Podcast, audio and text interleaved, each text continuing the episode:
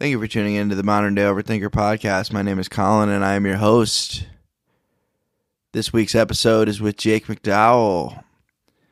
He's a good friend of mine, a combat veteran, comedian, and do not forget, a licensed massage therapist. We talked about a lot of different stuff, as we like to do on this podcast, but we mainly focused on authenticity, being your true self, addiction, PTSD, people being in relationships as a part of their identity and why we think that's not healthy, our love for stand up comedy, imposter syndrome, survivor's guilt, and just doing what makes you happy. Jake McDowell was a great guest and he got to join me in my living room, which I haven't recorded an episode like that maybe ever. At least in the way we did it, which is awesome. So I hope you enjoy this episode with my buddy Jake McDowell.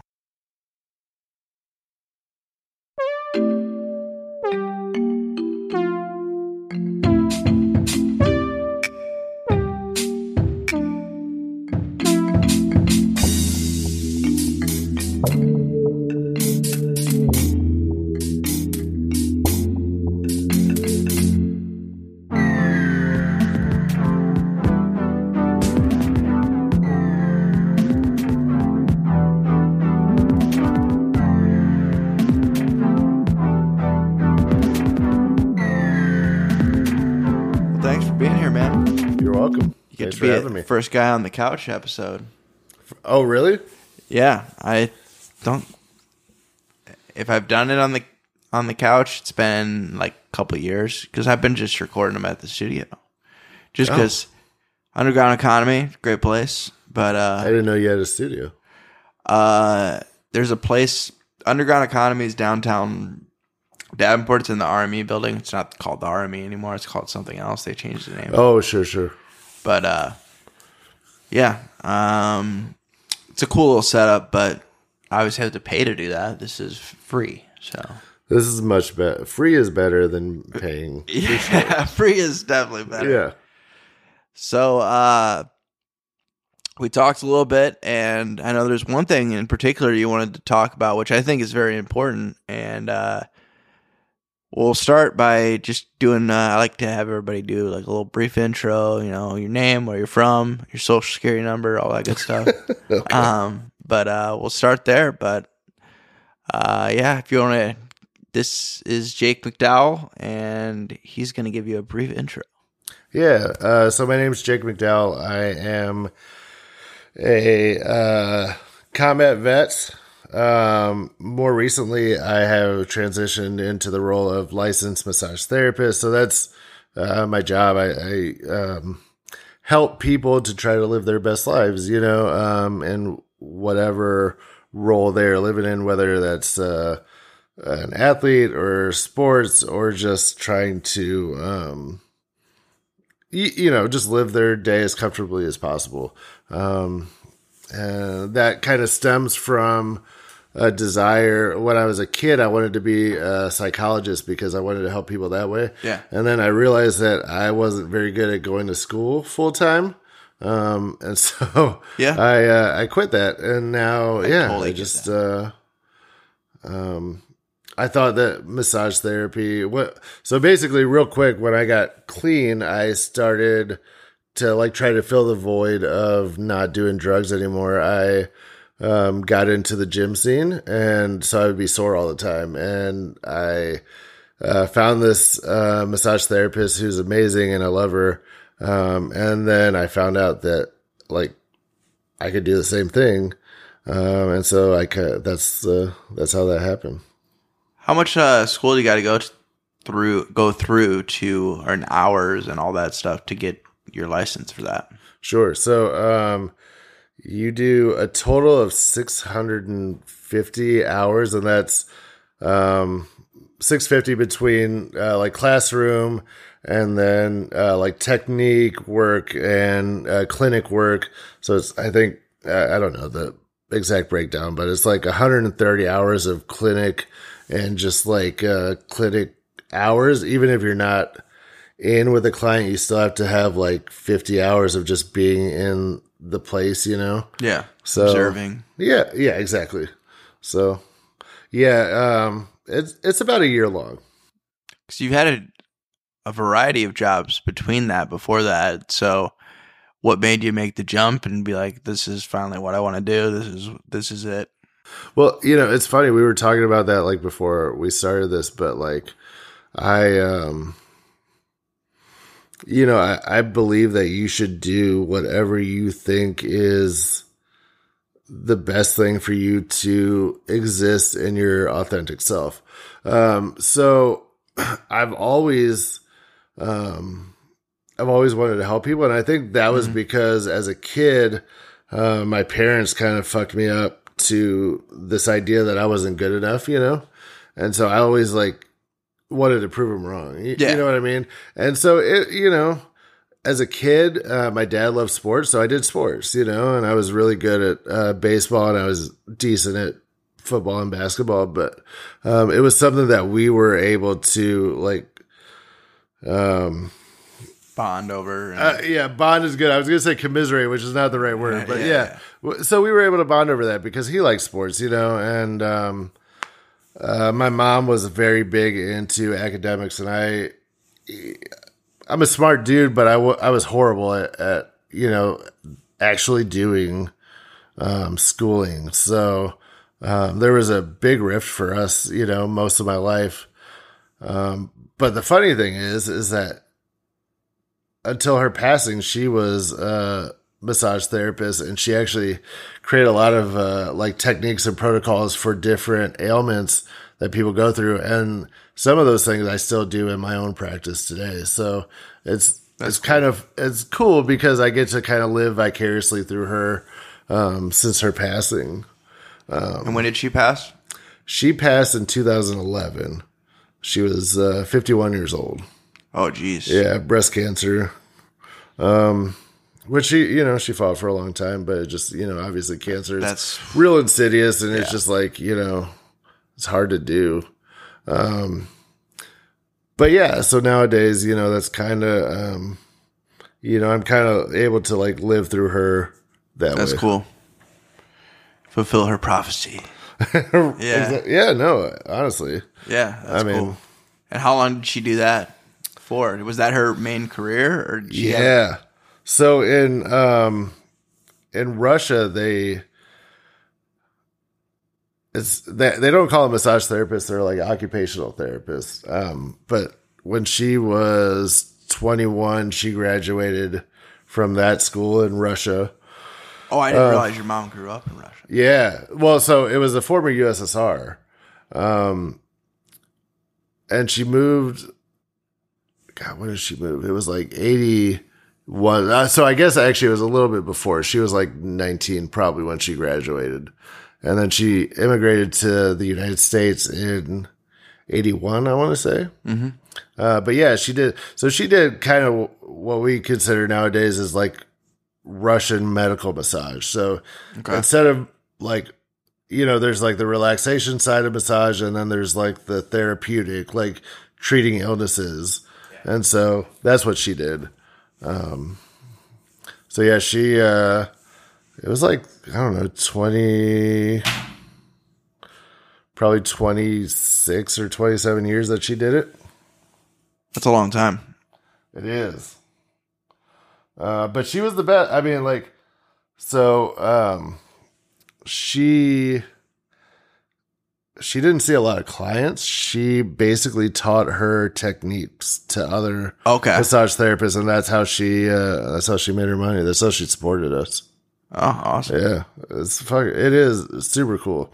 And it's really cool. Every once in a while, I'll see somebody and they'll be like, "Oh yeah, your mom changed my life. You know, she did this and this, and you know, like I was cured." And no doctors or anybody else were ever able to like fix me before that. So That's really cool. it is.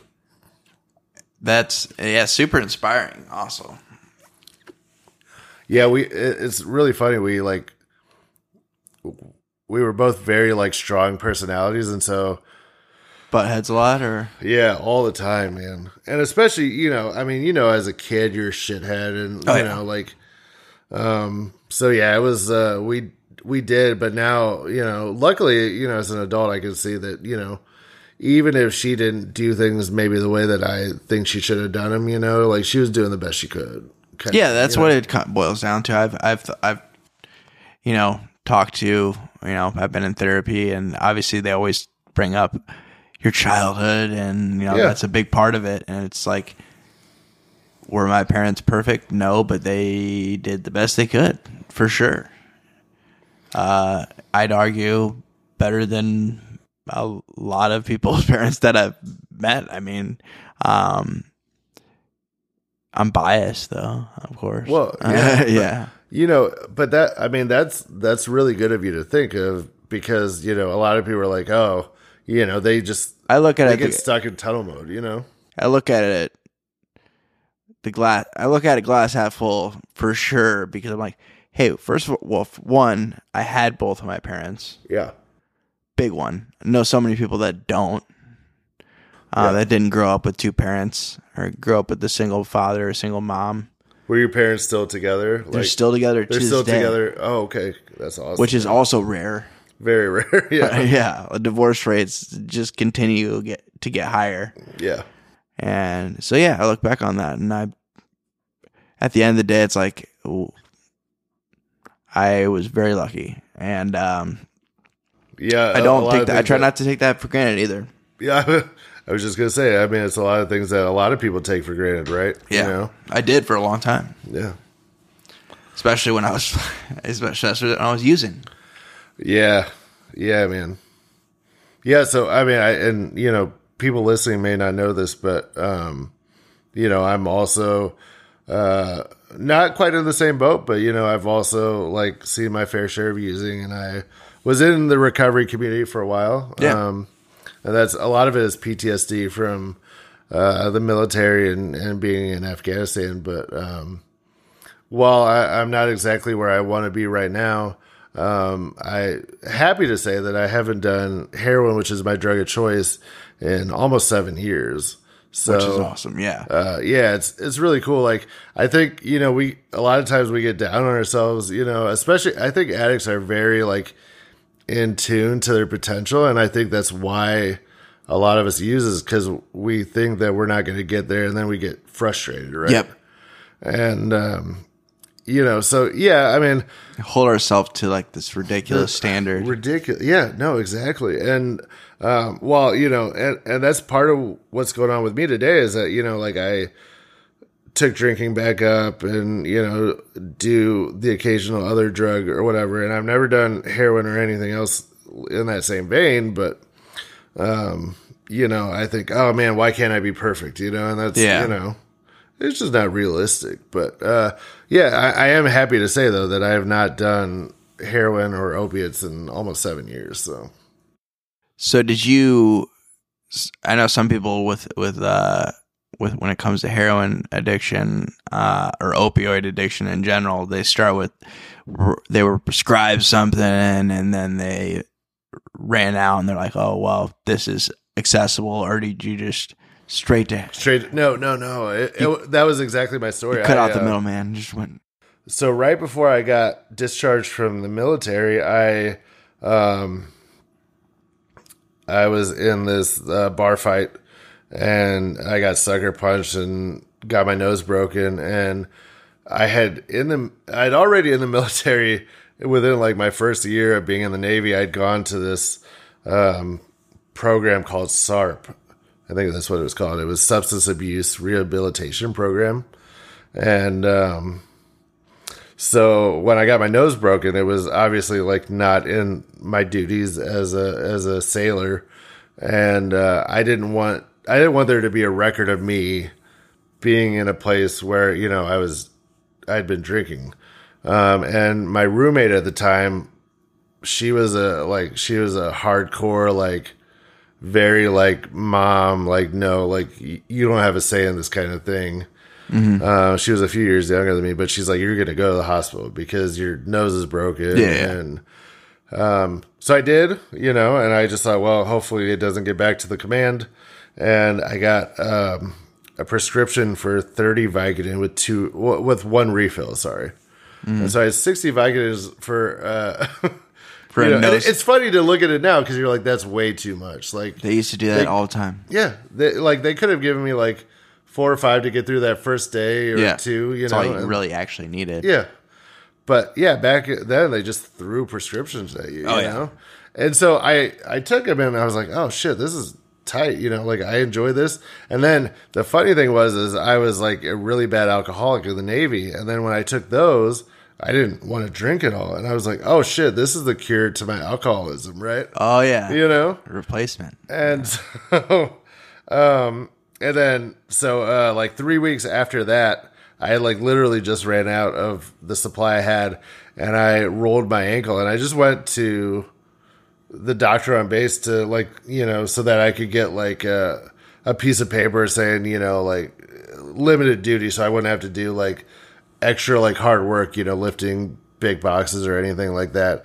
And then it was the same thing. They gave me 30 Vicodin with a refill. And uh, shortly after that, I got out and I came home, and everybody, like, I went back to the same job I was doing before I was in the military. Which And, was Uh, I was a server at Village Inn.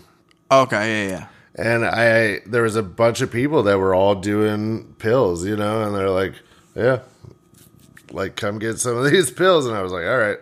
And the funny, you, you know, you asked me like, did I go straight to heroin or, uh, I actually was on pills for like, I did pills for like five, no, not five.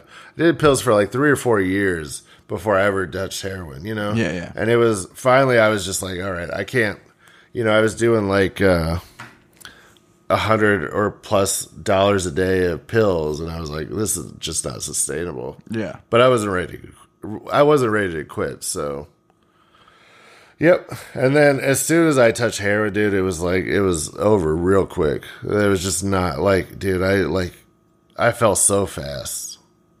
I mean, I literally went from like doing one hundred and twenty dollars a day of oxy or so to doing like forty dollars of heroin, and just like I was, yeah, it was that was it. And it was che- so it was cheaper, obviously, and more bang for your buck, for lack of a better way to say it. Yeah, uh, cheaper, more bang for your buck, and um, also the highs and lows were so much, so much more. You know, like I would literally like, you know, I,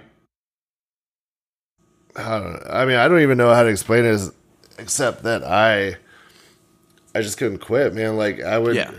you know, I would take whatever pills I was on, and I'd be good for the day. But like, it's literally that that you know that phrase chasing the dragon that was me man i just like there wasn't enough and i couldn't work enough or make enough money to uh, sustain that kind of lifestyle so You're obviously not functioning very well while you're doing that all the time. no i had like i literally when i started Like serving, you're moving around a lot. You're, I mean, yeah that that didn't bother me at all but it was just like you know imagine if like you only make 30 bucks and like you know you have to still try to eat Slow and night. also like Yeah. you know yeah dude it like it fucks your whole world up um and i so when i started um i'm not gonna say it on on on the air but Yeah. when i started doing like the kind of ultimate way to do heroin it was like three months before I just spiraled out of control. And I had just moved into a new apartment with my girlfriend at the time who had no idea that I was doing it. oh boy. And it was, dude, it was bad. I, um, you know, like the first month came where I didn't have the rent money. And, you know, I, I don't know, I made up some excuse, of course. Yeah. You know, and then the second month came and she was like, what's going on? And, uh, you told her. yeah, yeah. I just kind of broke down, man, because I like I didn't want to do it anymore. Yeah, I knew that you're I at was, the point where you're like, this is awful. Like you don't want to do it, but you're like, we didn't know how to stop either. exactly. And the thing is, is that uh, I knew that one way or another, I was not going to be allowed to live there anymore. You know, like she was, poor girl, and bless her heart, she was the the like general manager of a Pizza Hut, which is not a glamorous job. She wasn't making a lot of money, you know. Yeah, so Like, she you're needed, general manager and needed you're like, your oh, help yeah, there with the rent there. Yeah, she needed that, and I, Yeah. yeah. So, um, and again, bless her heart, she tried. Like, so I told her, and she was like, "You have to get out of here." And so, I went back to my dad's house, and I uh, started. Um, I called a friend of ours that you know, who I'm not going to Yeah, name on camera, but he took me down to Peoria. They had a bed for me to detox in, and that was the worst week of my entire fucking life, Yeah. dude. And um, that's one reason people stay out because they're scared exactly. of the. oh, dude, it's detox, horrible, yeah. dude. And the thing is, is I wish that there were, you know, it, it'd be a lot easier if you had. So a lot of people, you know, the, they will talk about drugs and be like, well, they have to go through the worst so that that way they don't do it again. That doesn't keep people from doing it. I think if you let people down gently, um, then they realize, hey, I'm a person. I deserve medical treatment. I deserve to like, you know, I've made a mistake, obviously, but I deserve to be treated well. And uh, and then they're more likely to quit. But if you just say, well, if I quit, they're just gonna like throw me on a, a you know a one inch bed and like tell me to suck it up. Like, yeah, I'm not gonna fucking do that. I'm just gonna keep doing what I fucking know how to do. you yeah, know? yeah. So yeah, uh, I so I went to rehab. I got clean for about nine months or so, and then I relapsed, and I was clean for about six months, and then I relapsed, and then my roommate passed away after I told him that I had relapsed, um, and that crushed me, you know, and. uh Not your girlfriend. This is a different person. not my girlfriend. No, it was a, a roommate of mine who I'd met in a halfway house. I had relapsed, and I Also, him- also an addict. Then. Yep, yep, heroin addict, just like me. Um, and I told him like, "Hey, man, I I relapsed. You know, like you, you do what you have to do. I understand." He's like, "No, you can stay in the house. Like, you know, it's it's fine." And then he Oh, so he was clean at the time. he was clean. Well, kind of. He he was he didn't do. uh he quit doing hard drugs, but he still kept drinking. Like he would go home on the weekends and like get drunk with his buddies, you know. Gotcha. And then he would come home. He had a good job at Purina. Um, and then I think, I'll be honest, like I took that shit to heart. I felt like I killed my best friend for a while because I told him that I had relapsed, and then the next weekend he was dead. And uh, yeah, it was it was hard, man. Was it a uh, It was an overdose. overdose, like fentanyl, or just overdose? No, just heroin. I think you know he had uh, like you know like Some I said he people- had been drinking, but he hadn't done. He hadn't done heroin it in in a while. almost a year, and I think he just you know Went back to his. The well, ro- you know, I think we're smarter than like people always say, like, oh yeah, you go back to your original, and I don't think he did that, but I still think he under underestimated how it was going to how affect powerful it was. And the funny, th- well, not that's the Not wrong funny, word. It's not yeah. funny. He was at home, and I remember I talked to his mom, and um, she was like, "Yeah, he." I was talking to him, and he wanted me to itch his back, which is a common like thing with heroin. You get itchy when you're on opiates, right? oh, okay. I didn't know And, that. and she said uh, she woke up in the morning and he was dead. He was gone. You know, and Jeez. so yeah, man, How old was he? twenty seven. That's The, stupid. the the twenty seven club, man. the worst age. Yeah, dude. So, um, so yeah, ever since then, man, I've just you know.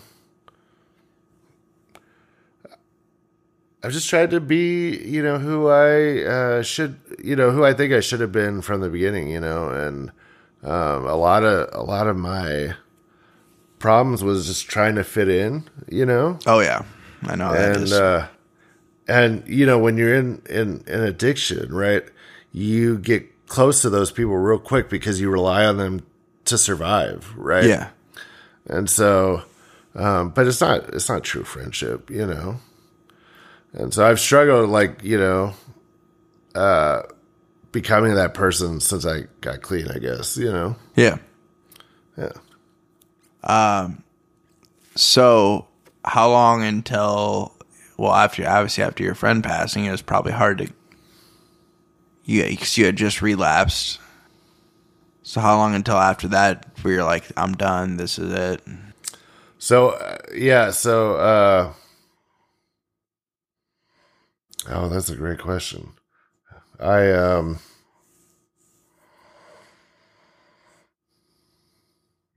Yeah, oh man.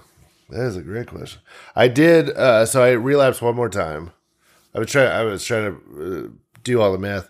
So um I relapsed in August of uh 2015 for about a month. And then I told him in about the end of September and then in the beginning of October he was dead.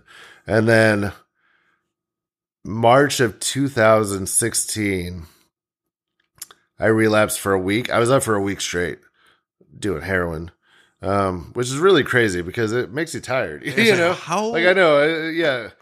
But for people like sure us, you weren't doing math. Like, I don't think so. yeah. Um, but for people like us, it kind of gives you energy, you know. And so if you just, you know, like obviously I slept, but you know, I was, I was pretty much up for a week straight. yeah. And I had you had your naps.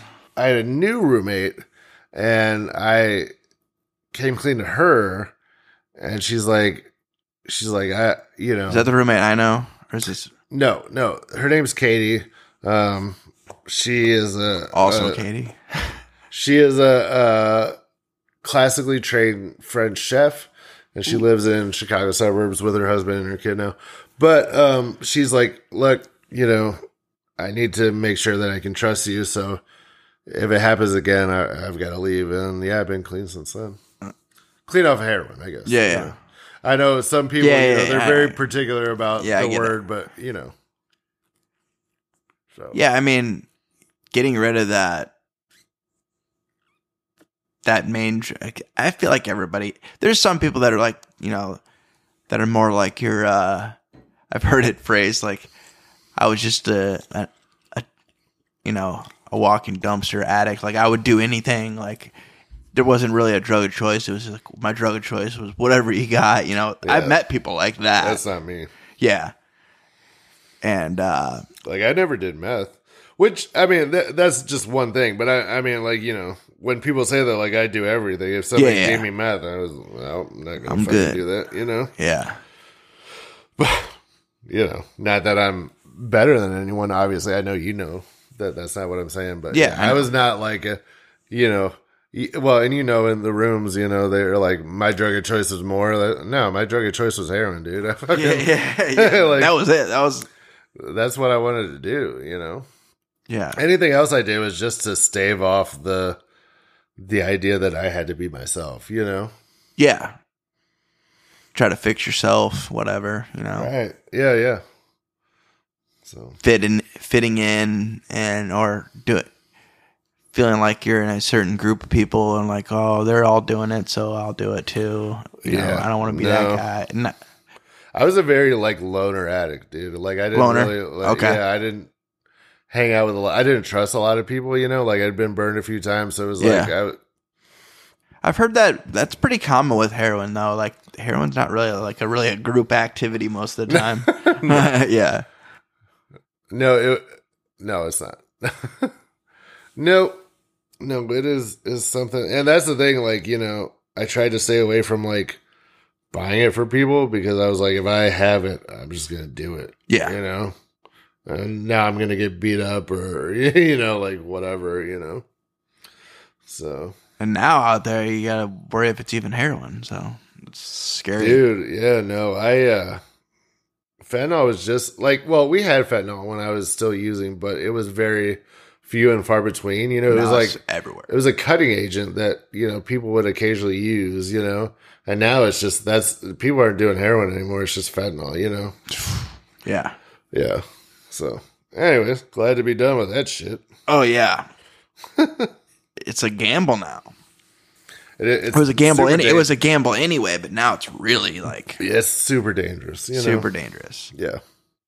So you also wanted to talk about, and I think it's a good topic for, and I've and I've been thinking about that a lot just with my life. You know, I, I'm on this self growth journey. If you, for lack of a better, I mean, that's kind of what that's, this podcast is about. that's right? what it's about. Yeah. I mean, is uh, is becoming a better person, being the best version of yourself, and that's what we were talking about earlier. Is just being your authentic self and being Yeah. able to be your authentic self, and uh, that's tough to do sometimes uh, because you want people to like you. I mean, if Right. if you're we're both like that. Um, Absolutely. where we want everyone. If somebody doesn't like you, you want to know why, and you want to know like what you can do to fix it. And Yep. getting out of that is so hard.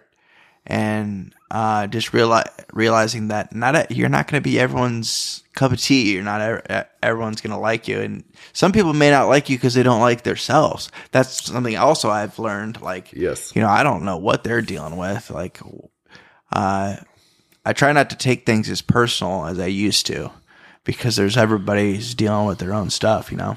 Right. Yeah. Um, no, I think, you know, so I have a, I have a buddy, you know, we were talking about him earlier, but, um, you know,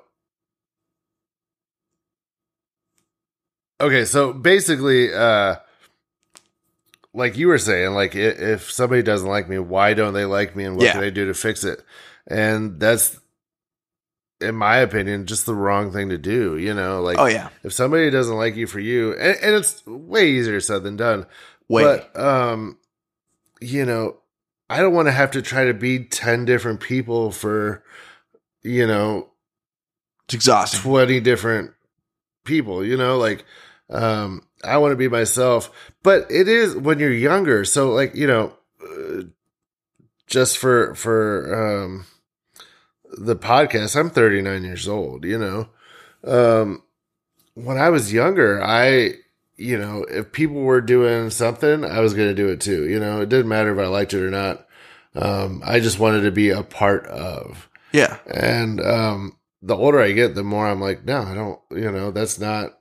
You know, and it, it can be not who I something. It can be something simple like, hey, do you want to go disc golfing? I'm like, I don't. I don't like disc golfing. You know, so Yeah. like. Maybe I'll go out with you and hang out, but I'm not gonna, we play go walk around. golf. You Yeah. know, like I'll walk around with you, and if I like you as a person, you know, but um, yeah, I, I would do that all the time. I would just do whatever people wanted to do to be a part of. Yeah. And that's the worst thing you can do. And again, it's a lot easier said than done. But, you know, I guess like, you know, as we're talking about this on this podcast and this journey of self fulfillment kind of thing, I hope maybe somebody will hear this and be like, you know what? Thank you for saying that because I've been trying to, you know, fit in with this group and, you know, nothing I ever did works. And, you know, you inspired me to Might not be the right group that. for you then. that's exactly it, man. Like, I so my buddy that I was talking about earlier with you, you know, he pointed out he's like people crave authenticity because it's so rare Yeah. in this world, you know, and it's true, man. Like, you know, you here's the thing: I may say something off the cuff, you know, that some people, you know, think is gross or, um, you know, improper or whatever, you know, fuck him. That's not, you know, that's, yeah. it's, it's, so once you start thinking like that, it's easy just to do whatever you like. Until then, you, you're, you know, walking on eggshells around certain people. And uh, don't do that. you know, like Are you saying just in general or in comedy or in both? in, in life. I forgot to mention that you, you also do stand up I, comedy as well. Oh, I did. Yeah, I'm a stand up comedian. Uh, I'm very funny. Um, Very funny. No, just in life, man. I mean, uh, also in stand up comedy, but Yeah. you know, authenticity should should be the thing that you structure your life around. You know, um, uh, honestly, you know, I wasn't going to say that, but now that you mention it, uh, a buddy of mine, Mike Lucas, you know Mike? I've heard the name, but I don't know him. Uh, very funny comedian out of Cedar Rapids. Um, he Is he bald? he is bald. Yeah, I know who that is. Yep. yep. I don't know him well, but I know who he is. Uh, him and Donnie Townsend and a few other people. Donnie like, T, it's his birthday today, even though this Oh, won't come it? out on his birthday. But yeah, Oh, hey, I, happy I gotta, birthday! I Don. gotta remember to message him later. Yeah, he's Um, oh man, he's one of my favorites. What, yeah, you just opened up for Mark Normand, and That was uh, so I was so happy. Did you for him. watch that? I was there. Oh yeah. shit, man! I had already do? had tickets. Uh, anyway, because How Donnie do? oh, dude, he killed. Crush? He killed. Yeah. It was perfect for him Yeah, no, that's uh, because Mark Normand's out there too. yeah. Well, and Mark's very like uh, Donnie's very like kind of high energy in his jokes. Like the way he delivers it, maybe not might not be high energy, but you know, like he's talking about very crazy shit. You know, just and- off the wall. Uh, yeah. yeah, but people love that. That Donnie's a great example of just being He's your a- authentic just- self. He's just him. He does not give a shit, and that's what people want. That you Yeah. know, um, but and it's yeah, not I- like he doesn't give a shit. Like he's out there being an asshole either. He just doesn't give a shit what people think. no, yeah, he's There's like a difference, you know. obviously. Sometimes people think there's like this formula for comedy, and there's not. You know, um, honestly, if you try to formula- go by a formula, you're probably going to end up like most of the other ones. That's where Donnie has succeeded. Is that he, um, he's off the cuff, man. He's very like unique in his approach to comedy. You know, um, but yeah, I just think you know, like in life, you should do what you like to do. You should approach life the way you like to do it. Obviously, there's rules to it. You know, if you're in a job, you have to do you Yeah. know the job t- to whatever standard that is. But um, And you can't say certain things at work sometimes, you know. yeah, yeah, yeah. You can't say pussy, butthole, whatever. yeah. but um, yeah, man, I think so. When my buddy said that, like people crave authenticity, I was just like, all right, whatever. And it's a process too, but whatever I think, that's what I'm gonna do, and that's what I'm gonna say. And I may tone it down for some audiences, you know, like I'm not gonna go around my grandma and say pussy butthole, uh, but you know, like She doesn't I'm, care for that, probably. Yeah. no, no, no. Well, she's dead. But if she were alive, she would She not would care not- for that for sure. Mine either. Yeah. Um, but then people get to see you for who you are, and then they get to make an actual decision, and they don't have to play a guessing game about like, is this who I'm going to actually experience if I have a one on one, or if we start dating, or if we're on a road trip, or whatever. You know, they know who you are, and then they can make an honest decision. You know, and that's what you want. You don't want people to like projection is uh is for movies, you know, it's not Yeah. It took me a while to figure out even I'm sure you understand where I'm coming from. Figure out who the hell am I? You know, like what type of like who am I as a person? What are my values? Um because for the longest time we were people we didn't necessarily want to be or we'd adapt to wherever we were, whoever we were around. And once we decided to live a better lifestyle, we're like, well, who the hell am I? You know? Exactly. Like, well, yeah, dude, drugs cloud your sense of being yeah. because you're like, I'm going to do whatever this person who has the drugs wants me to be, so that Exactly. I can be in their good favor and get the drugs, right? Yep. Once you and, and you know, you can replace drugs with anything. With Yeah, it food, matter. with relationships, Um, I see a lot in you know, with jobs. Like, don't do that. You know, like, here's the thing: if if I'm dating a girl and I've just told her everything she wants to hear, and then two years down the road, I she sees the real me, and then she leaves me, I've just wasted two years of both of our lives. Yep. You know, and uh, also I've not done myself any favors. I haven't been living in a way that honors me. You know, um, and that's super important that you You're doing yourself a that, that disservice. you take the time to figure out like you know uh you know I, I remember i had a girlfriend that liked to garden and i was like so i would garden you know i was like wait do i actually like to garden or, am, I i, just doing trying this? to appease her you know um and i do think that you know if you love somebody enough you know you can learn to like that stuff but you should know that before you get you know especially like into your 20s and 30s you know as a as a kid you're still learning about yourself so whatever yeah. but as you get older You don't really know what you really like. yeah exactly you know and you know the person you're with probably doesn't know what they like either right but as you get older you should you know it's all it's all, about being it's just yeah, it's about being authentic. It's about honoring yourself and doing the things that you like to do. So that way, um, you know, the joy, the sadness, the anger, the happiness is real. You know, it's not, it's not this like counterfeited thing that, you know, like say, you know, for example, say your girlfriend is, uh, uh, what, SJW or what, like, you know, like a, a you should edit this part out.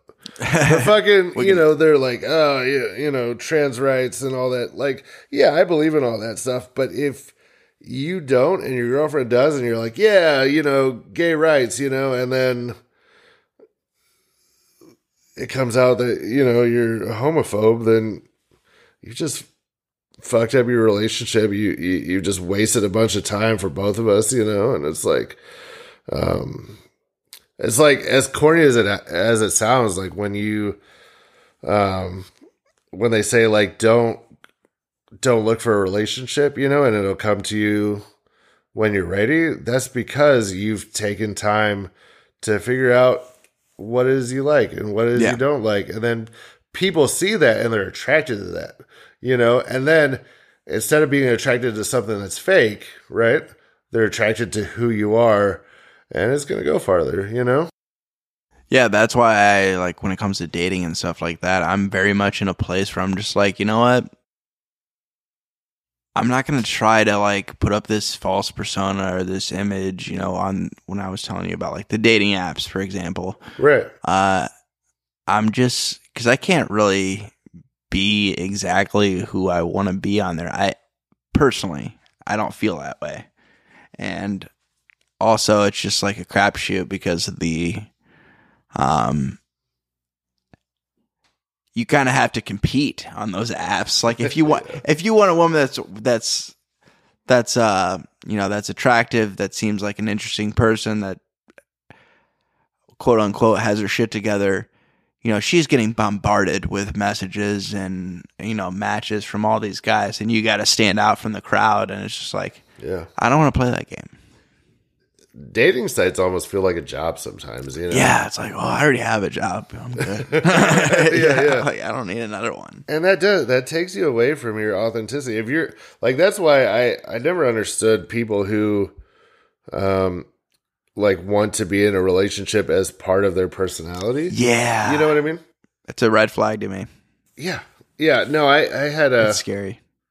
Like and you know sh- she's never going to listen to this and and she wouldn't know if it was but i had a, a friend when i was in the navy who she would just jump from relationship to Yep. relationship and i felt like back then i was like mad at her i was like dude just like chill out you know Yeah, you don't need to be in a relationship all the time. the the funny thing was and this is just this speaks to the mental health part of it but she was the most beautiful person i'd ever seen in my life hmm not even kidding. Like she had long black black hair. She had beautiful eyes. Her, you know, beautiful body, all that stuff. But she just didn't feel good about herself, you know. Yeah, she and that's needed where, that. yeah, she needed that validation from somebody else.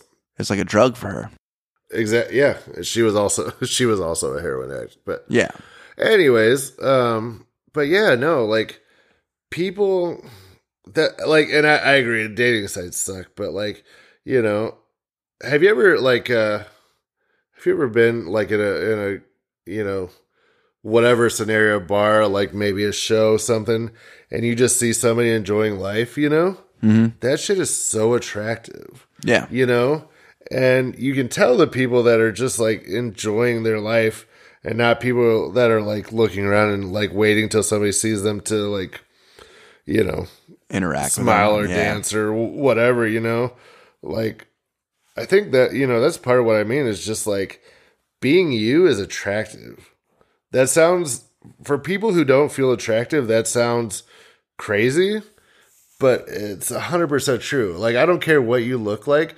If you are happy and confident and just doing things that you like to do whether that's uh, walking in nature or going to a show or you know writing poetry and performing it like Yeah. that shit is attractive and it has nothing to do with what other people think that you should be doing Exactly. Yeah. And it's gotten to the point with the with the podcast where it's like almost a little bit of both. Uh, because I, I actually, well, I people have have came up to me and you know or messaged me randomly and been like, I really like what you're doing with the podcast. Keep doing it. it's extra motivation, and it doesn't feel like a job to me at all. It's just Yeah. like I like doing it, and Yeah, dude. it's just a bonus that people are like engaged and enjoy listening to it. It's Yeah. that's just a bonus, like because I don't have, I don't really. Uh, I like seeing. Obviously, I like seeing the numbers go up and like you know, Sure. it's cool. Uh, but I'm definitely not doing this to make money or for uh for the, my numbers to go up.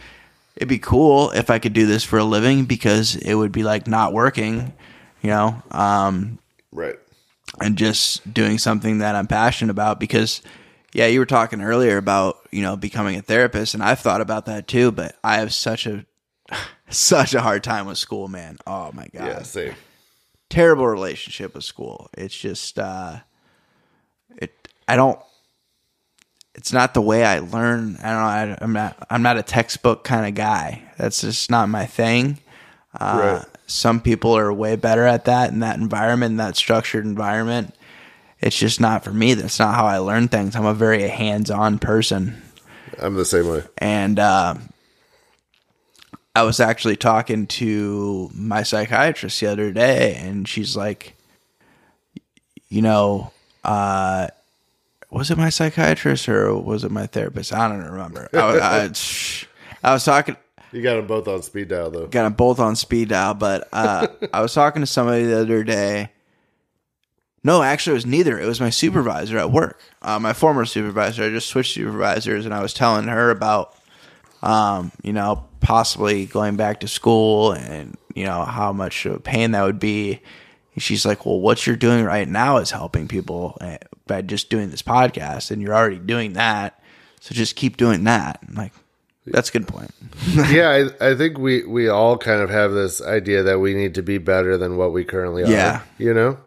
Which is if you're listening right now, that's not true. No. You are good just where you are.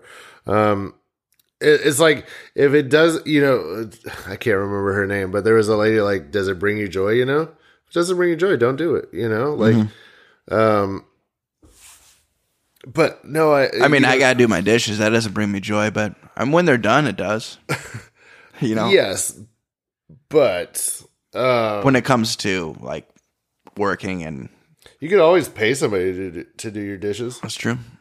Um, no, but like as far as the the podcasts are great, you know, to what we're talking about, podcasts are a great um, indicator that you know you can be yourself and people will um will eat that up. You know, like you put it out there, nobody has to listen to it. You know, Nope. but the people that do, they do it because they gain something from it, you know?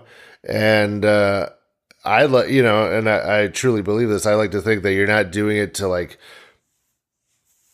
like put forth some like, oh, this you know, look at how great I am, you know? Like Nah. you're doing it because you like it, you know? Obviously, like and I think the whole concept of the modern day overthinker is that we want to live our best lives, right? Yeah. Um, and, and you know, overthinking in and, in and of itself, maybe not a great thing, but what it says to me is that you care and caring, authenticity, being your true self is, um, it's just awesome, man. I mean, it, like it shows people that you have been given this opportunity to be alive, be with these other people, and that you want to make it the best you can.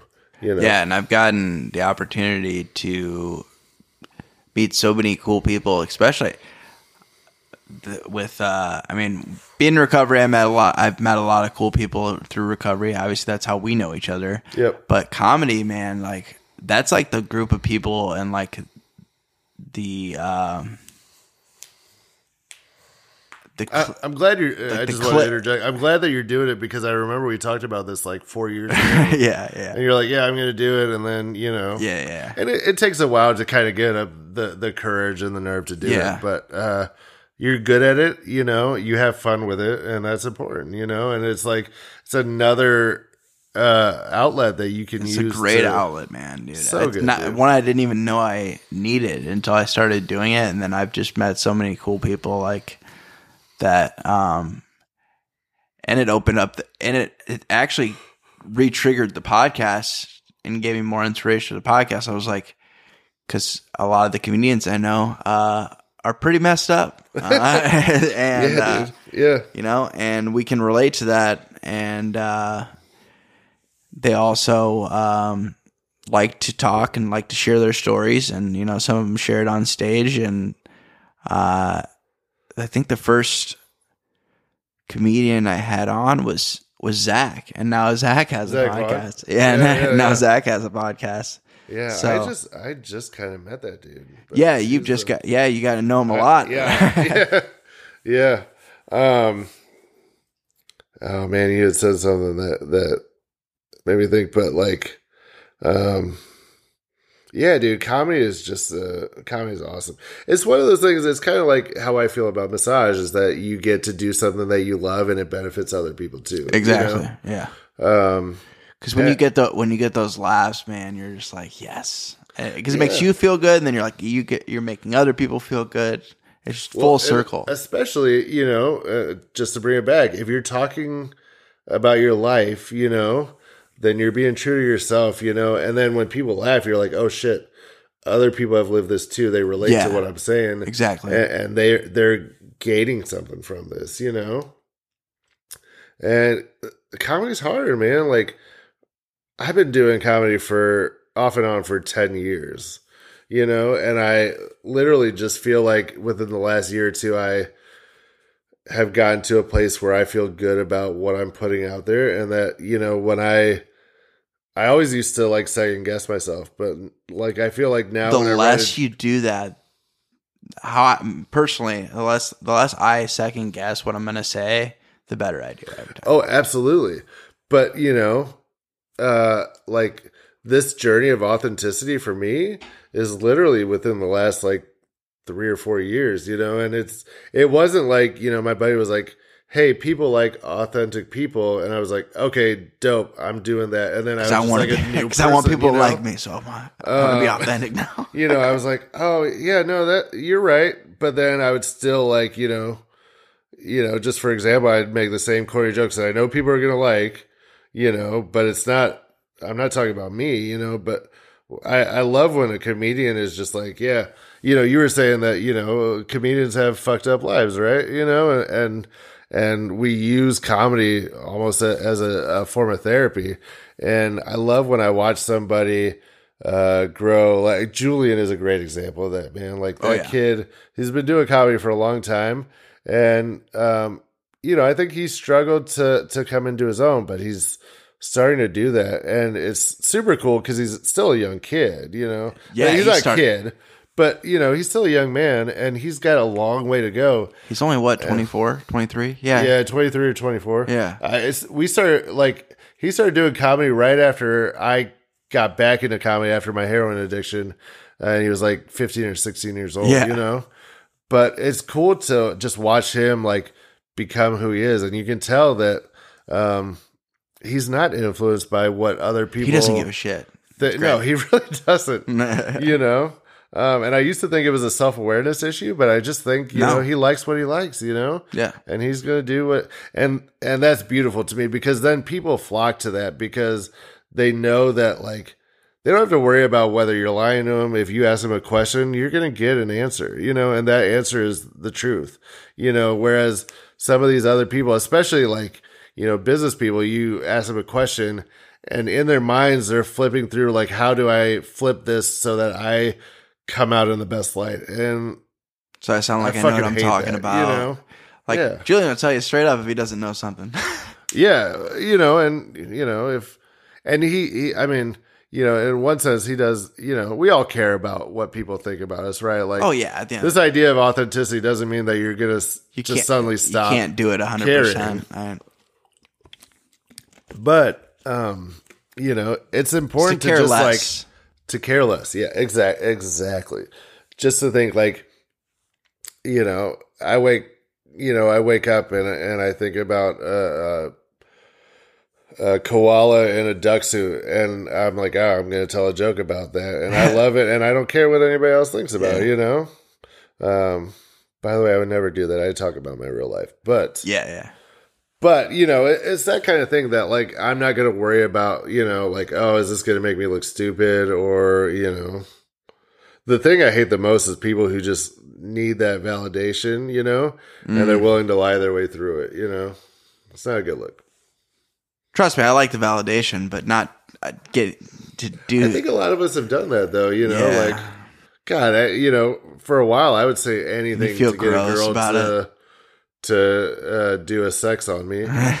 but yeah, no, it is gross. I mean, it's super gross, but you know, um, that's part, you know, and that's life, man. That's the exploration that we're going through is just to be like, how can I, you know, have friends and, and lovers and, and, you know, colleagues that truly respect me without having to be something I'm not.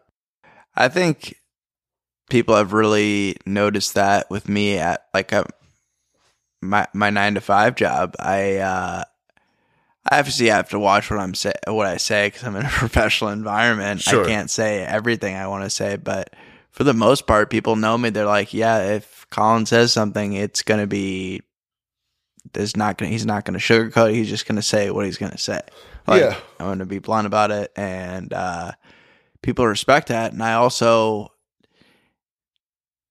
use comedy at work too because you know, like I work in customer service, man. yeah, you we're deal deal- with the public, right? we're dealing with a lot of we deal with angry people we deal with uh you know not everyone's angry but you know it could be a stressful job so Sure. that comic relief is nice so i'll throw you know you know we have the we use teams chats and i'll throw you know a, a funny gif out there every once in a while or like um try to bring Because you're a real person. Like that's Yeah. what I would do in my regular oh yeah everyday life. So why wouldn't I do that? You oh know? yeah people like almost expect me to tell it like the one they- the one your thing colleagues know that you do comedy. oh yeah Yeah. So there's one thing I don't like, and that is Colin tell a joke. Oh yeah. No. Ah, it doesn't work that way. I always I always tell people the worst street joke that I could think of. Like your mama's so fat Yeah. that she sat in one inch of water and it overflowed or whatever. yeah, you know, something like, like, that. Um, And then the like, best, "You're not very good at comedy." I'm like, "Come to the show, find out, dude." yeah, this Yeah. is not the right setting. Yeah. Hannibal Buress breaks that down so perfectly. yeah, when he talks about it, he's like, he's like, I'm not gonna just tell a joke. It's like because like He's like, "There's context. There, yeah." there's a mic, there's lights. right. This is not the proper setting. He's like, because just yeah, because I'm I actually, uh, and I know this is kind of off topic, I guess, but uh, I did a show one time, and these uh, guys came up to them. and They're like, "How do you remember all that stuff?" And I was Oh, like, what, do you, "What do you do for work?" And they're like, "Oh, we're lawyers." And I was like, "How do you remember what statutes or what?" And they're like. They like got real serious all of a sudden. They're like, "Well, that's different." I was like, "No, it's not. Like No, it's that's it's the exact same thing. Like you experience something, you do something enough, and then you get used to it. You know, like yeah. But uh that's cool, man. I'm I'm glad that people know you're a comedian because that's fun, man. Or I guess I mean it, may- maybe not all the time. Not but- all the time. Well, because there's Oh. this other guy at work who's who's really funny, and he he was the joke guy, and he still is the joke guy. He'll he'll normally just like Google a He joke. steals all. Yeah, I was gonna say he steals all that shit, dude. yeah, he he, Because he wants people to like him. But he doesn't he lie doesn't about it. He doesn't lie about No, it. I, I'm just kidding. yeah, he, he doesn't lie about it. He's like, I totally just Googled this joke, or I saw it on TikTok or something. right, right. Um, but he was the joke guy. Then now they're like, Colin, tell a joke. I'm like, I, I, my excuse now is, or usually has been, it's like the jokes I have, I cannot tell you guys at work. yeah, like I can't talk about like snorting Pixy Stix when I was a kid. And, like, right, I, I can't, I can't tell you guys that joke. Like you're gonna have I to mean- come to a show, or I've sent a couple You could people. you could tell the, that ghosting joke that I really like. yeah, you the ghosting joke. That's a great joke. Yeah, dude. it's a seasonal joke though. Eh, eh, yeah, yeah. I guess so. Eh, it's yeah, you're se- right. You're a se- right. seasonal joke. I'll br- bring it back I- in the fall. I have a I have a seasonal joke, but I use it all year round. you know, whenever I'm doing like a show where nobody's seeing my stuff, you know, it's a, it's a New Year's resolution joke. Oh yeah. And so it's like sometimes it's like how's your New Year's? How's you guys' New Year's resolution, resolution going? going. Yeah, Yeah, yeah, yeah. yeah. Um, but like I just did it. And I was like, fuck, man, it's almost time for a new one. But you know, it's it's almost like you can double down. Like, oh, you guys are real pieces of shit. You don't even want to be better at all. You know? Yeah, But- when nobody responds. yeah. Yeah. But uh, yeah, man. I don't know. I just think you know, like. It's just easier to live life if you don't have to worry about what everybody else is thinking about you all the time. Oh you know? yeah, it's exhausting. Uh, It's yeah, frustrating. exactly, dude. It's fucking stupid. But I, you know, I mean, and I it's think easy to fall have- into that trap. It's so easy, dude. Especially with like, especially with like dating, you know, because you're like, God, she's so hot, and I want, you know, her to. I would do anything for her on my attention. mouth, you yeah. know? Um, but you know, I think the older you get, the more you realize that that's just in the long run, it's just going to be a waste of time. You know. Yeah. I used to um I used to be cool with like uh like one night stands, you know? And then I just realized that I don't really like I can't be with somebody on that level unless I actually like like them, you know? Mhm. And it's been really weird like, you know, it doesn't happen a lot because I look like what I look like, but every once in a while somebody's like, "Hey, do you want to hook up?" and I'm like, "No." You know, and, and it sucks because Empty. well, it's just like, you know, it- yeah, I just think it's a waste of time because if we're not going to do anything past that, then, you know, I, I just don't get excited about like doing something intimate like that with somebody that I know is not going to like truly want to reciprocate, you know? Yeah. Um, but that, you know, I guess part of what we're talking about is that, you know, all of this stuff takes a while to kind of realize about yourself. Like, you know, a lot like of some, awareness. Some people are good with one night stands or, or whatever, you know. yeah. Some I'm- people can just like they could turn that part off, that. you know. I can't, you know. me either. Um, so you know, and I think, I guess you know, going forward, you know, you just have to be truthful with yourself. You know, like, um, you know, is this something that I really want to do? Is this something that I enjoy doing? Is this something that's going to honor my lifestyle? You know, um, and and that could be hard because I think you know a lot of us, even you know, not like specifically people pleasers, we all want to, we don't want to disturb the water, right? Mhm. You know, and so, um, yeah, it's just you know, it's a process, man. It's a fucking process, like comedy.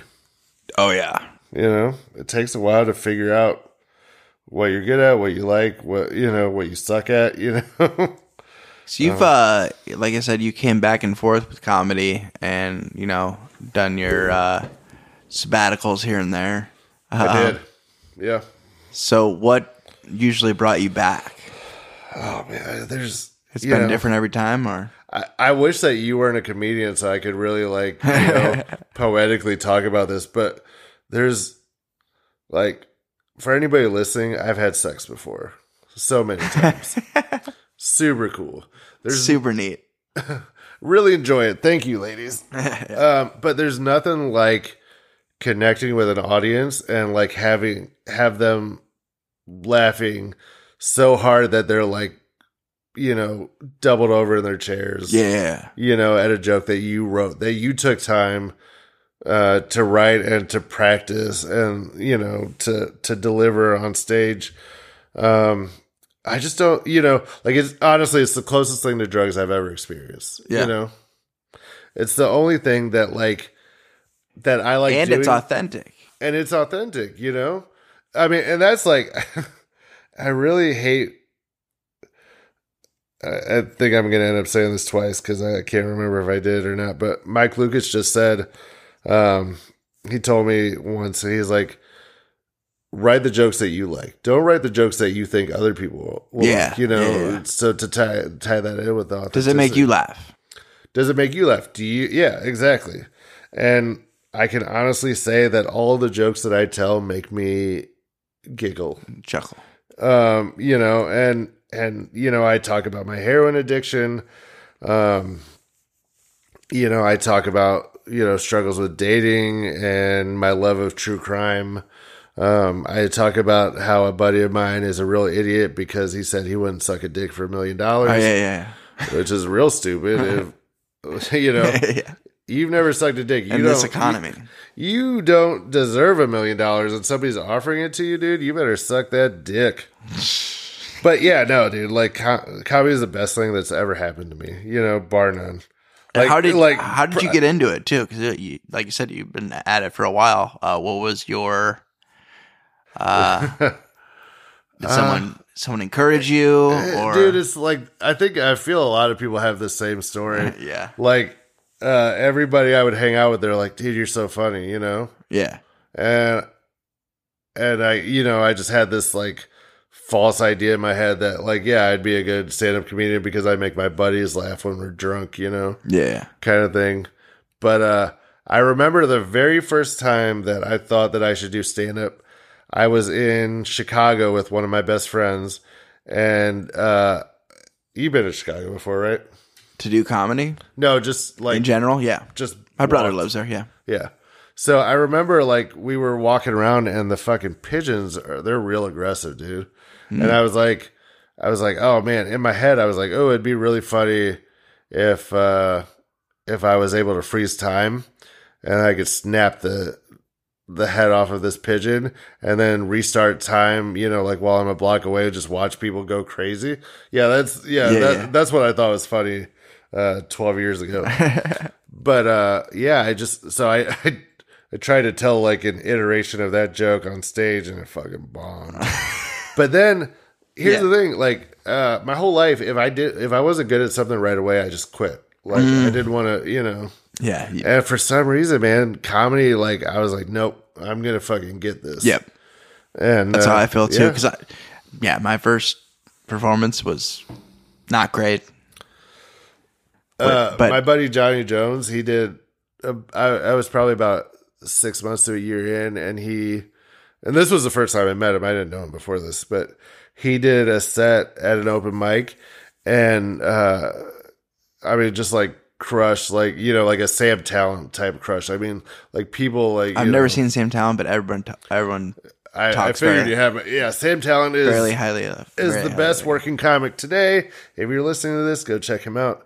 Um, but yeah, I just like, but yeah, most of us, that's not, that's not what happens. not the case, no. We fucking, we're like, well, the thing is, you know, until you've done it for a long time, you don't know how a joke works. You don't you know how it works, and you don't know what your like- style really Well, is. it's like saying like, oh, I'm going to write a book and I'm going to write a Stephen King s novel my very first time doing it. You know, Yeah. it's not realistic. Um, but yeah, dude, I just like not everyone's Amber Jones I- or Amber Amber Phillips. she is good. Yeah, But yeah, I just you know I fell in love, dude. I was like, and I just I wanted that validation. Um, but you know when I first started, I was in my addiction, and um, was know, it a mic in Chicago though that you did it at, or was that No, that just where you thought of that pigeon joke? That's just where I thought of it. Do you know? Do you know Bobby Ray Bunch? Yeah, I know him. I don't know him that well, but He's a. I mean, he's you know he's a, a comedian. Um, but yeah, he musician, comedian, realtor. Yeah, yeah. He does it all, man. He does a lot I love things. Bobby. Yeah. But uh he he hosted the first um it was at the establishment theater back when that was a thing. So um do you know where that is? It's right next to the QC coffee pancake house. yeah, There's it was an old theater, but um yeah, dude. So my this is I love this story. So I was like, all right, I've got this story and I've got a story about how it's not gay to touch another man's butt if you're in the confines of a sport, right? But I Yeah. so the the thing about my early life and a, a lot of people who are doing comedy when they first start out, you don't really understand punchlines. You just think, oh, this is a funny concept, and I'm going to talk about this, and everybody's going to love it. And it doesn't work that way. no, Um, but yeah, so I had those two concepts. I went up. I tried to tell both of them. Neither one of them worked at all. And um, I sheepishly got off stage.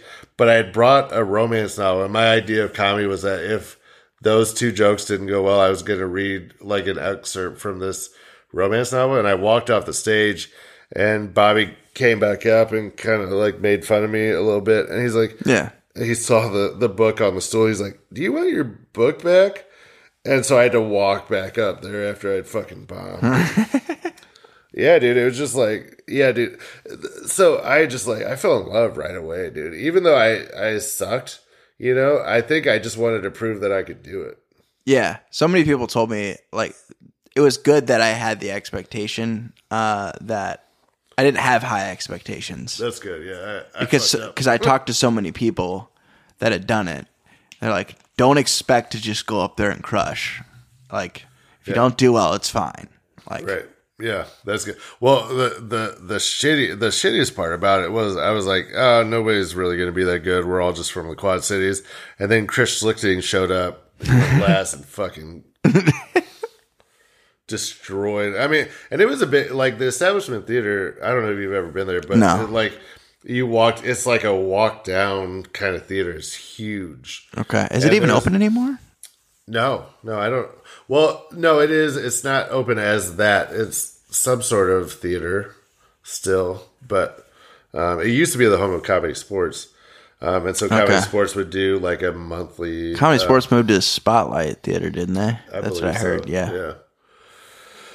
Yeah. Um, but yeah, so my first time uh, bombing at comedy, there was like 140 people in the audience. Oh wow. It was it, it was horrible. But I was just like I like I was just like I'm not gonna let this be my legacy. Was this a weekend, mic? yeah, dude? Saturday.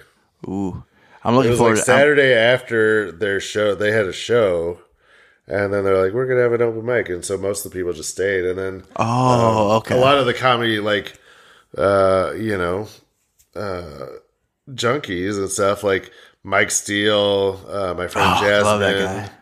Love that guy. uh, you know, they were all there just to watch and like, you know, I think Mike probably performed, but there was a bunch of people who loved comedy who were there and I just I remember being able to see people's faces and they just had this dumbfounded look and I was like, I can't let this be the end, you know. Yeah, I can't go out on this. And now. now, you know, I'm probably one of the best comedians that's ever lived. So.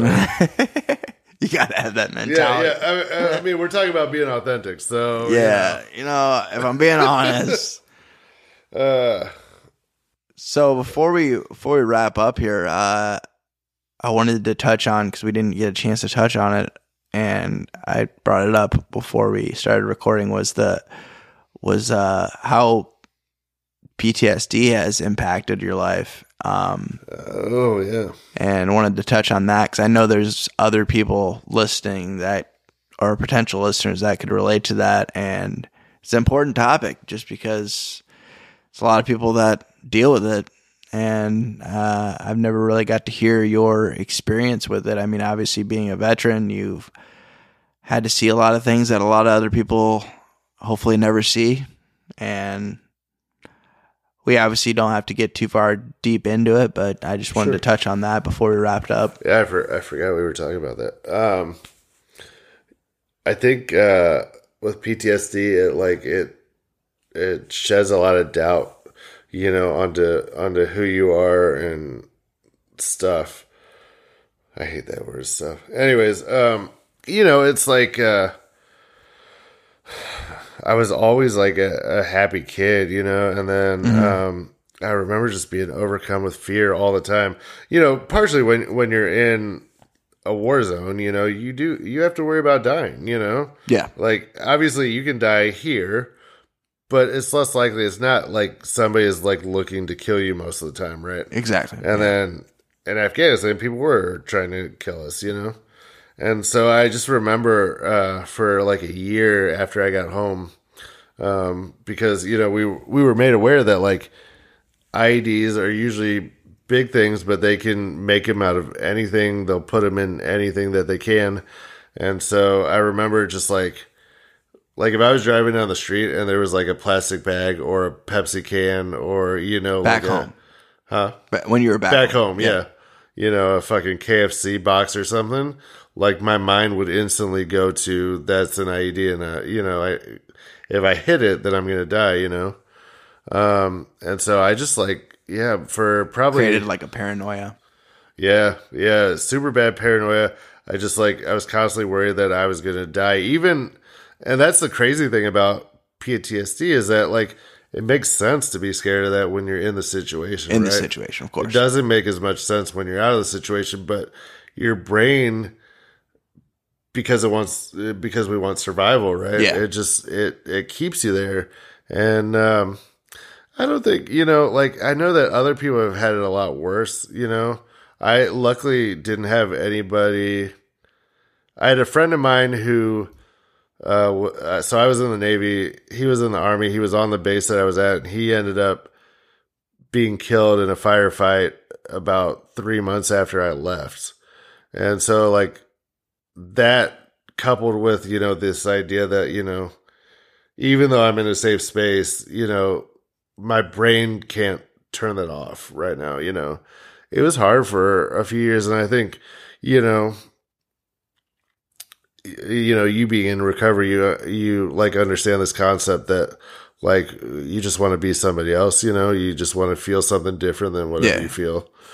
Um so that was that was a lot of my addiction is that I just didn't want to feel uh helpless and that you know like my life was going to get cut short at any moment um when i signed up for the navy i didn't i didn't sign up thinking that i was going to go to afghanistan but they offered uh or they they were like we need we needed a spot filled um in this joint command that i ended up going to and i volunteered because my cousin was in iraq and i wanted to you know, I wanted to feel like I was helping, you know, Yeah. thing. Um, and you know, he has really, really bad PTSD now. You know, he was he did three tours, and Jeez. you know, and so And you did there's this. one? I did one. I did one six month. He did two years, and I think a six month Yeah. you know and so not only do i have to worry about my life i have to worry about the guilt of not being the one that died um of not yeah, being why the one, me kind of thing. why me not being the one that had the the really bad ptsd you know and thinking like i had this like you know dying again i like just had this imposter syndrome that even though i'd gone to war and i'd done my you know uh duty as as an american citizen that it just wasn't good enough. But also that i you know was plagued with this horrible um this horrible sense that you know everything i did was wrong and that you know i was never gonna like recover from feeling like that you know that that survivor's guilt the imposter syndrome all that you know is just uh it was rough man. And uh i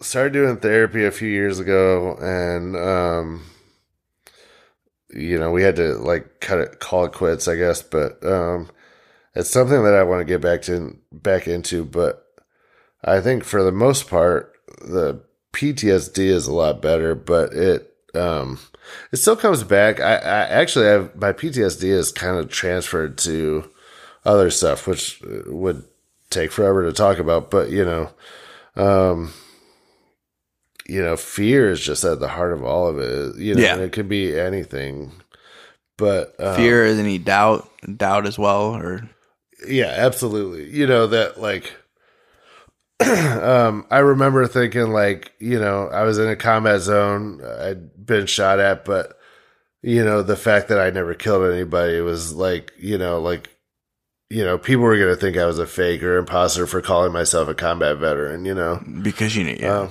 because i never killed or shot at anybody you which know? is kind of a good thing. Yeah. Yeah, no, it is. I'm I'm glad I never killed anybody. Yeah. To be honest. you Yeah. know? Um.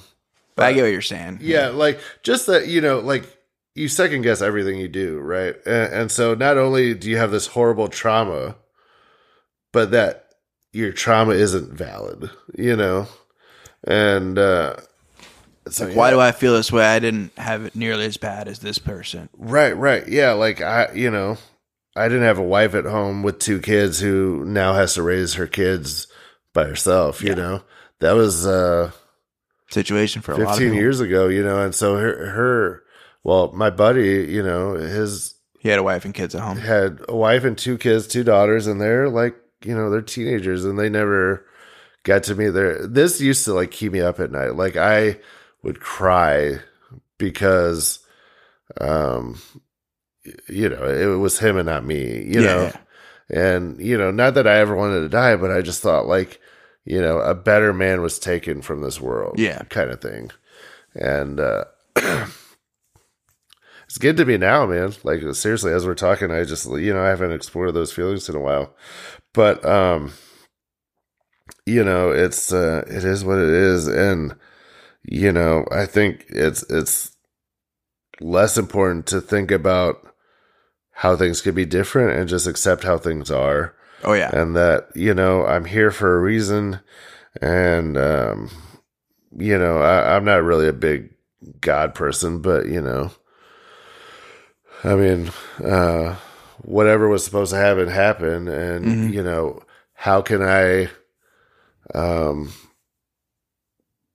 you know, like, and I, I feel like this is kind of corny, but like, how can I make my friend proud, and how can I, um, you know, like honor him as I go about my life now, and uh, I think overall, like, I, I've done a good job. I don't, you know. I fucked up a lot in the past, but you know, I feel like I'm on the right path. Um, the people in my life love me.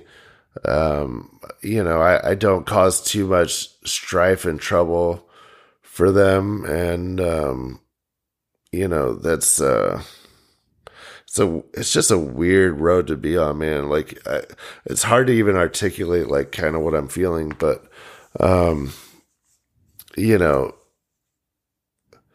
PTSD will fucking strip you of your autonomy and your soul if you let it.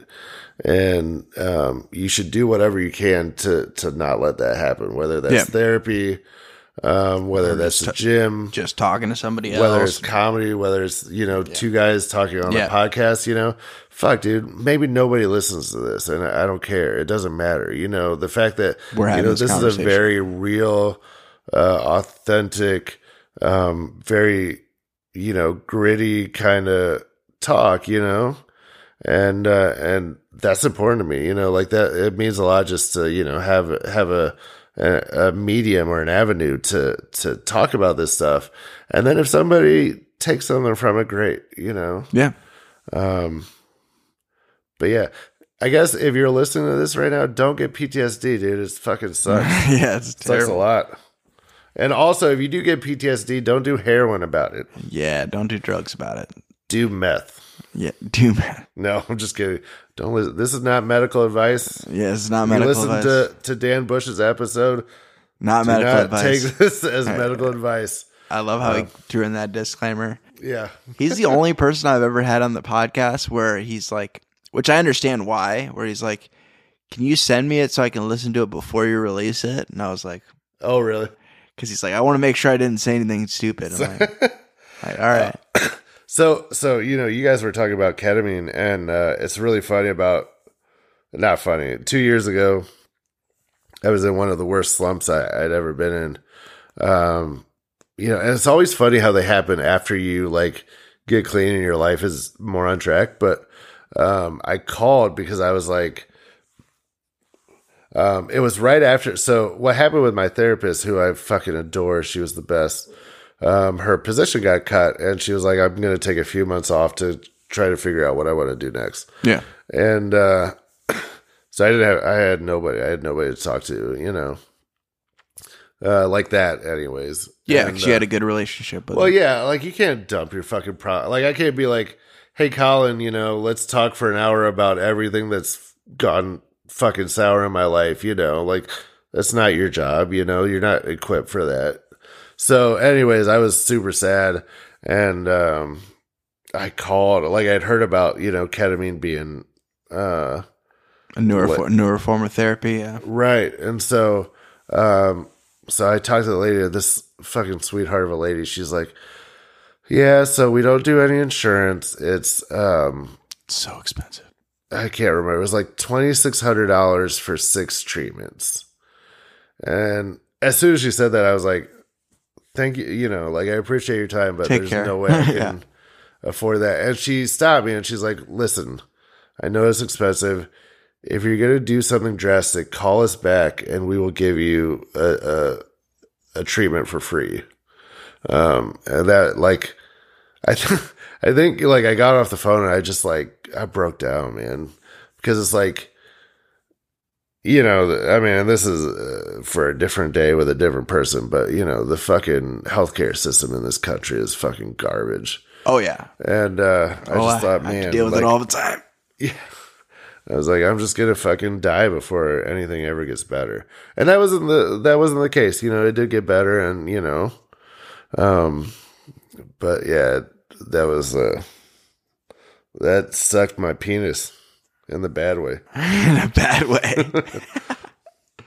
yeah, I uh when you were talking about um yeah, the the why me thing and I didn't really think that, you know, like when when our buddy Brad passed away, um Yeah, that fucking sucked too. that was brutal. Uh and you know, he was he was on the podcast. I saw that. I haven't listened to it yet. I I can't listen to it. Um I don't blame I, you. I want to, kind of. Part of me wants to, and part of me is like, oh, I don't know if you want to do that. Uh, Again, just like you know, like don't force it. Like No. at some point you may think, all right, I'm going to listen to it. yeah, But like yeah. you know, it doesn't Only do just- any of us any good. Well, just, it's cool to hear his voice and him talk about it. he- Dude, he was so he was so excited, man.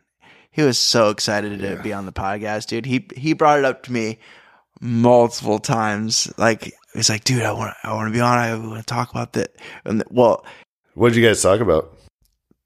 that's the worst part. Yeah, Is we talked we talked about veteran suicide. yeah.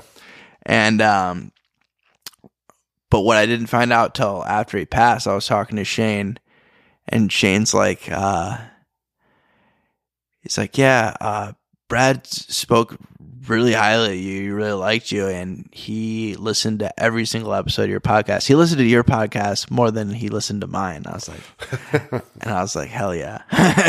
and, uh, Yeah. and uh He was such a big supporter of all of us, dude. yeah, he was just a big supporter of everybody. And uh, if I ever get to a point, which I haven't got to a point where I'm like, you know, the, this podcast sucks, nobody's listened to it. Brad would have wanted me to keep doing it for sure. Like, no doubt in my mind. Yep. Um, and uh, that's actually because I was supposed to record a pod, an episode that day, the day he passed, and uh, I didn't record that day, obviously, because um, the person I was having on actually was a friend of his as well. So we were both like, "Yeah, we're this is no, we're not doing that." Yeah. Um, but I was right back to it the next week recording because I was like, I can't break this momentum. Otherwise, I'll fall off and stop stop recording the podcast. And I know that's not what he wanted. That's exact opposite. Yeah. So Yeah. I was actually like uh, impressed and surprised when Stevie still did the. yeah, The did the mic. and That was I was supposed to have my roast the next day, but I just Yeah, I, yeah. I couldn't do it. dude. I remember. Yeah, I'm glad Stevie did it. It was very it was a very emotional night, but it was very needed, and I think it was cathartic for sure. Yeah, it was very know? cathartic. And um, you know, Christian having Christian headline and that was really cool. Yeah, that fucking poor kid, dude. Yeah. Him and his brother, man. Yeah, The ripple effect that suicide causes, man, it's Well, that's the thing. I, you know, I, man. I mean, we could fucking probably go another hour. I don't, you know, like I've never thought that you should, like, and, and this may sound selfish or weird, but like, you shouldn't not do what you want to do because of other people, and that includes suicide. But I just don't understand how somebody could do it. You know, yeah. I've been in the place where I've a wanted wife, a grand, a grandson. You know, I've been in a place where I didn't want to live anymore, but I was like in a gray area where it's like I don't want to I don't want to do it, but I don't want to be here at Oh, the same the time. worst, dude. yeah, it's the worst. that's so horrible because yeah. you're like nothing I I'm gonna do is gonna make me feel better. Yeah. right?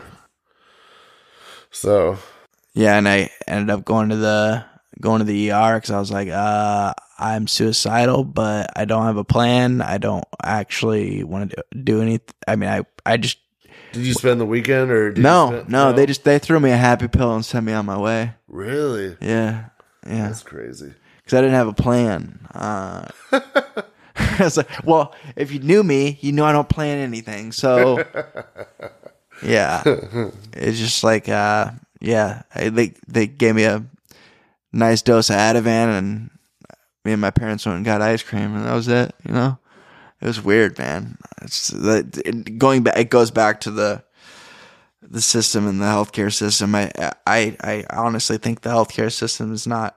It shouldn't be called the healthcare system. It should be called the health revenue system or like something of that sort because that's all it is anymore Yep. in in the United States. It's like it's so backwards and so messed up, and I know too much about it too because I work in it. Uh, I don't.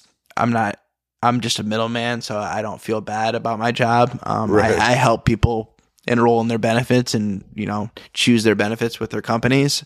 Um, so I don't like sell insurance, and I'm not like denying claims and stuff like that. If anything, I'm trying to find people help so they can pay for their medical expenses. Uh, and Yeah. it's rough, man. It's so There's all sorts of stories about people killing themselves, killing themselves Over medical because They have cancer, and they're like, "Well, I'm going to die anyways, and I can't go on I my don't own want to. I don't want to leave my my kids with all this debt." I'm like, "You got to be fucking kidding me, dude! Like, there's got to be a better way. there is. It's just There is, but you know, yeah, capitalism. Yeah. Yeah. We'll do. we should probably try to end this on a positive note. Uh, Yeah, no, we should. Um, you know, I think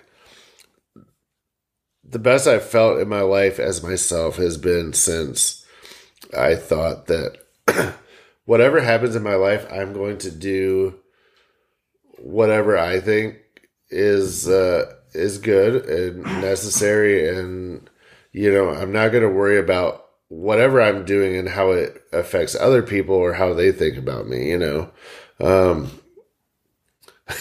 I remember uh, a comedian once said that um, my uh, comedy was like uh, like I presented my comedy or I had the delivery of like steamed broccoli or something, and it ripped my heart out, you know. And I remember, um, you know, I've had people talk about how my eyes are too close together and I'm ugly, and you know, and uh, those things may be true to them, and that's fine, you know. Um, I will say that the the broccoli fucking fuck you, James Doyle, if you're listening to this. I'm just kidding. I don't even know what that. I don't even understand that No, comparison. I, I actually like James a lot. Um, but uh, No, the know- broccoli thing. I don't understand that. What's that? What I don't understand. Oh, it's just like very bland, you know, very like Oh, like the vegetable. Like yeah, yeah, yeah. I thought you were talking about a person. Like you were con- being compared to. No, no, he was saying that I was very like uh basically saying that I wasn't good. Um, but uh and, and yeah, this isn't about him. I love him. He's he's actually a really good dude. He Yeah. meant well. He's just Um he was just being a comedian, you know. yeah, it's just giving shit.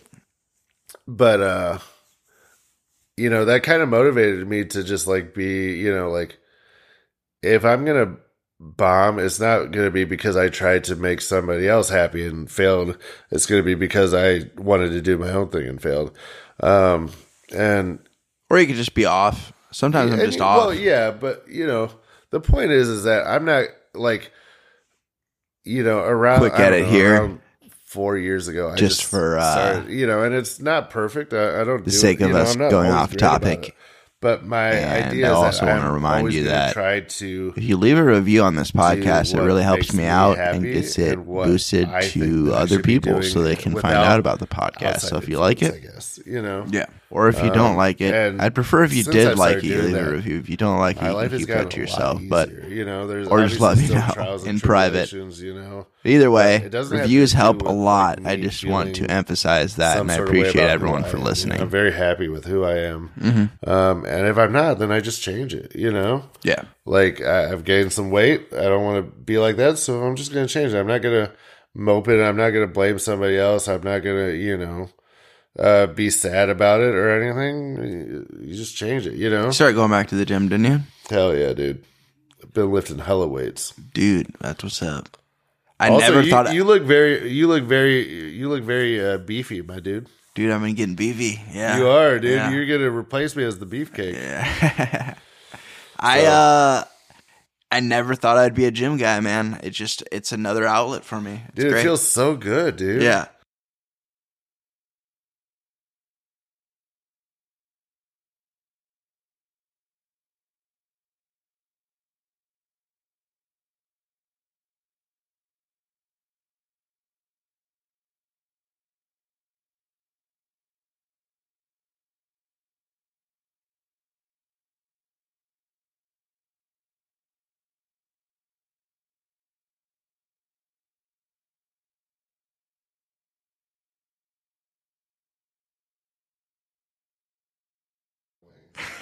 But uh no, man, it's just, you know, you know, I think me and you and a lot of people are just on a journey to be the best us we could be, whatever that means, you know, Yeah. like the, you know, that's not one thing. It's just, you know, uh, I'm trying to be better than I was the day before, you know? Exactly. Otherwise, what's the point? Yeah. I mean, you can just go through life just fucking Just coasting. coasting, but why? It doesn't you know, it's not fulfilling to me. like, bro, all.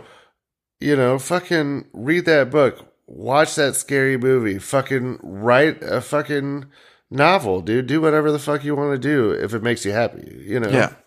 If, uh, you know, if your girlfriend is like, hey, you should write a novel, tell her to kick rocks. You don't Yeah. write novels for no bitches. yeah. but um, man, this has been a lot of fun, dude. Like Yeah. seriously, like uh, I, I love this shit, man. I love just like waxing philosophical with people about life because um, it's important. What else is there? You know, like you know, you can only watch so many fucking TikTok videos before, Oh my god, I've watched a lot. dude. I that's What's your I- what's your feed looking like? oh god, what? Mostly comedy, I guess. Yeah, I get a lot of comedy. Um, comedy and cooking seems to be, and Ooh. then the occasional pet, which is cool. yeah. But uh, dude, like I'm, I'm very uh, so we didn't we didn't talk about this, but I'm ADHD, um, Okay. and so I like I have a hard time, or or I'm very like particular, I guess, about the way things happen. But um, I ha- like some people will have like notifications on their phone and they just don't check them, and that drives me crazy. But I get people send me TikTok videos all day long, and I rarely check them. And that also drives me crazy, but I don't want to watch all of your TikTok videos. I want to watch my own TikTok videos. you Yeah. know? So- I have, I have people that send me. You send me them. Uh, you're you're one of many people who send me videos, and I'm just like, there's so many videos. Oh, dude, I have like 60 in the queue right now. Yeah. Like, eventually I'll watch like a few of them. But yeah.